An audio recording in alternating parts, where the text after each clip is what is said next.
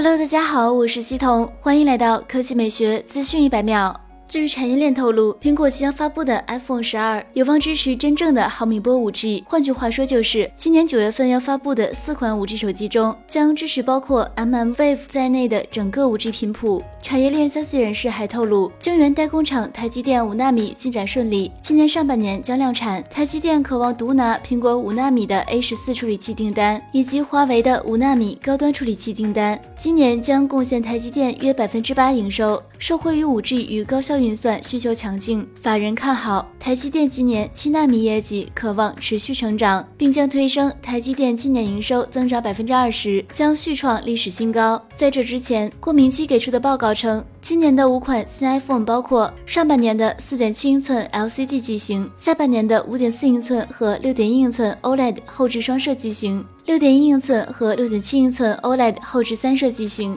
除了4.7英寸 LCD 机型不支持 5G 之外，其他四款机型都将支持 5G。一月十四日消息，vivo 宣布将于 MWC 巴塞罗那2020上举行新品发布会，正式推出 vivo 第三代 Apex 概念机。海报显示，本次发布会的主题是智启未来。关于第三代 Apex 的细节，暂时不得而知。有网友猜测，第三代 Apex 可能会搭载屏下摄像头。这是未来智能手机的一大趋势。除此之外，第三代 vivo Apex 可能会延续 Apex 2019无孔设计。上一代 Apex 2019最大的看点之一是机身无孔。据悉，Apex 2019创造性在侧面机身内壁用电压与压力按键间隔排布的方式带来精准灵敏的触控体验，终结了实体按键。而且 vivo Apex 2019实现了全屏幕发声，通过微震动单元驱动屏幕震动发声，以消除屏幕开孔。更重要的是，vivo Apex 2019实现了零孔扬声器，将声音传导单元紧密贴合在一体化玻璃背部，通过震动。实现发声，避免对机身开孔的同时，也在音量、音质上有出色表现。